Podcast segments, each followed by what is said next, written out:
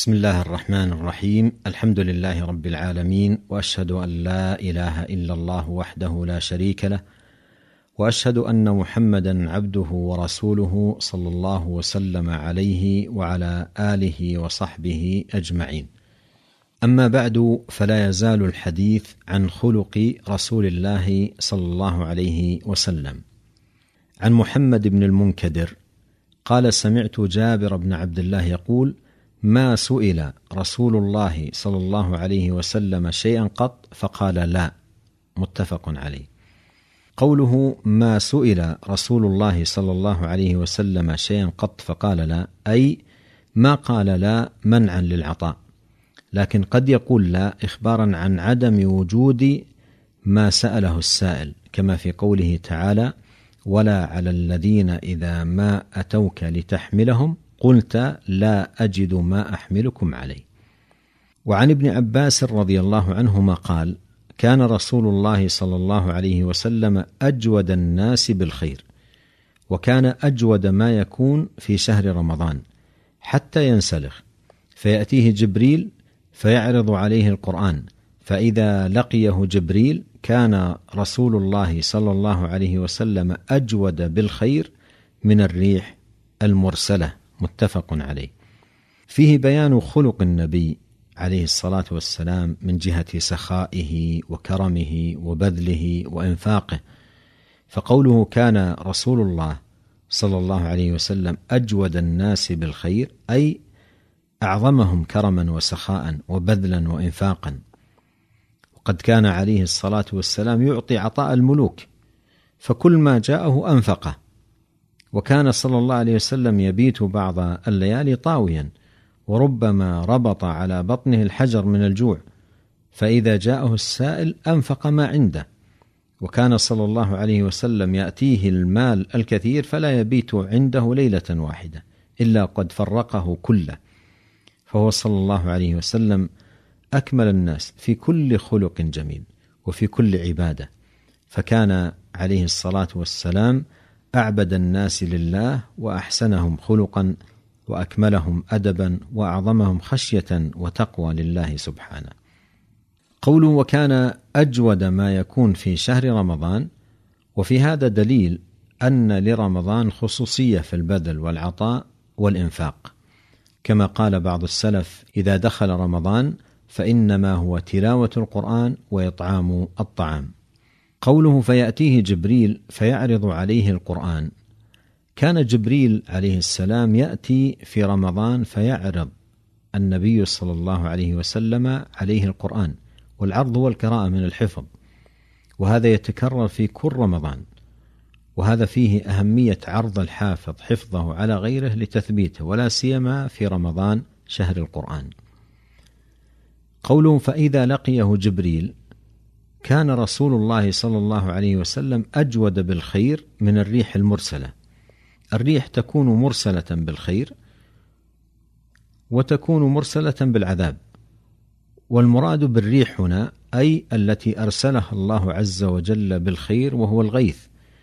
فإذا أرسلت به عم الخير فسقيت الأرض ورويت الزروع والماشية وانتفع الناس.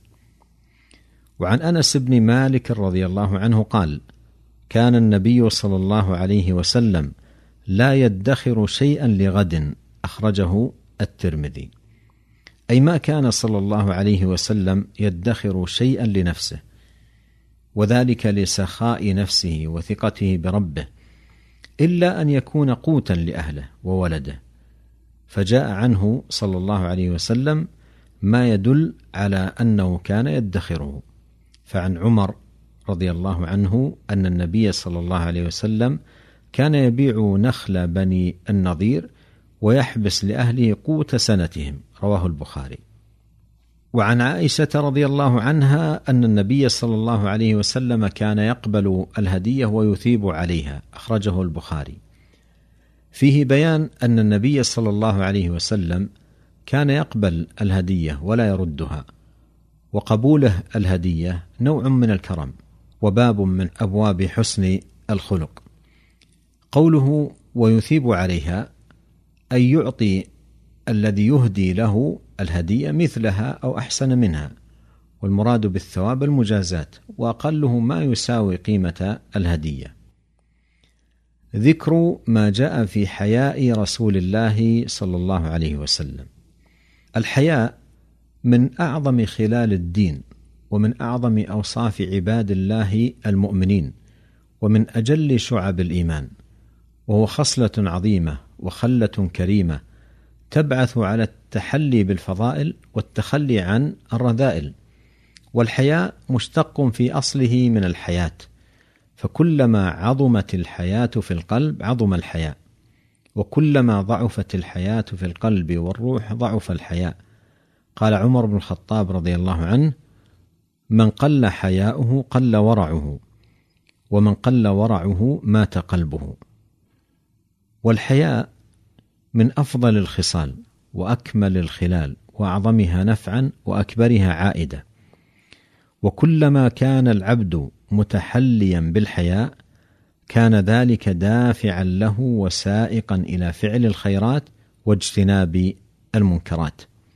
فمن كان ذا حياء حجزه حياؤه عن الرذائل ومنعه من التقصير في الحقوق والواجبات. وأما منزوع الحياء فهو العياذ بالله لا يبالي أي رذيلة ارتكب وأي كبيرة اقترف وأي معصية اجترح. ففي صحيح البخاري عن أبي مسعود البدري رضي الله عنه أن النبي صلى الله عليه وسلم قال إن مما أدرك الناس من كلام النبوة الأولى إذا لم تستحي فاصنع ما شئت. ومنزوع الحياء لا يبالي في أعماله ولا يتوقى في أموره فهو لا يستحي من ربه وخالقه ومولاه ولا يستحي من عباد الله. فمن الناس من قلة حيائه لا يبالي بارتكاب المعصية في أي مكان بل منهم من يشيعها ويشهر نفسه بها ويتحدث بها عن نفسه وكأنه يتحدث عن أفضل الخصال وأطيب الخلال. والحياء معدن الأخلاق الفاضلة ومنبع المعاملات الكريمة وهو خير كله كما أخبر بذلك النبي صلى الله عليه وسلم ولا يأتي إلا بخير. ثبت في الصحيحين عن عمران بن حسين رضي الله عنه أن النبي صلى الله عليه وسلم قال الحياء لا يأتي إلا بخير. وثبت في الصحيحين من حديث ابن عمر رضي الله عنهما قال مر رسول الله صلى الله عليه وسلم على رجل من الأنصار وهو يعظ أخاه في الحياء. فقال رسول الله صلى الله عليه وسلم دعه فإن الحياء من الإيمان.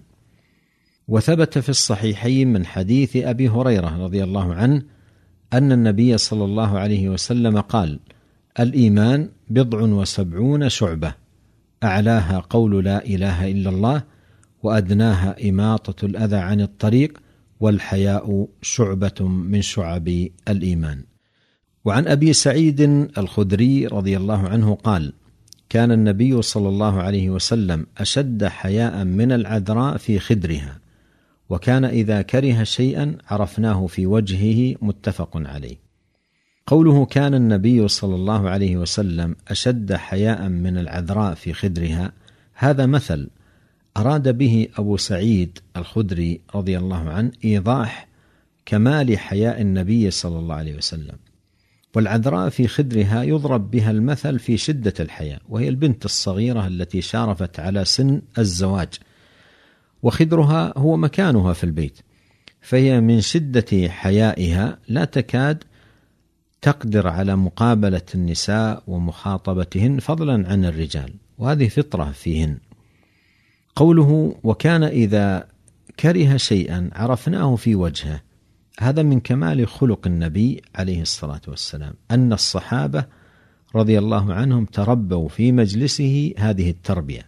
فما كان عليه الصلاة والسلام يحتاج إلى زجر أو نهر بل كانوا يراقبون وجهه عليه الصلاة والسلام. فإن رأوا فيه غضبا أو كراهية لذلك الأمر علموا أنه رأى منكرا فيتنبه مرتكبه وينتهي عنه. وأعظم الحياء شانا وأعلاه مكانة وأولاه بالعناية والاهتمام الحياء من الله خالق الخليقة. وموجد البرية. الحياء ممن يراك أينما تكون.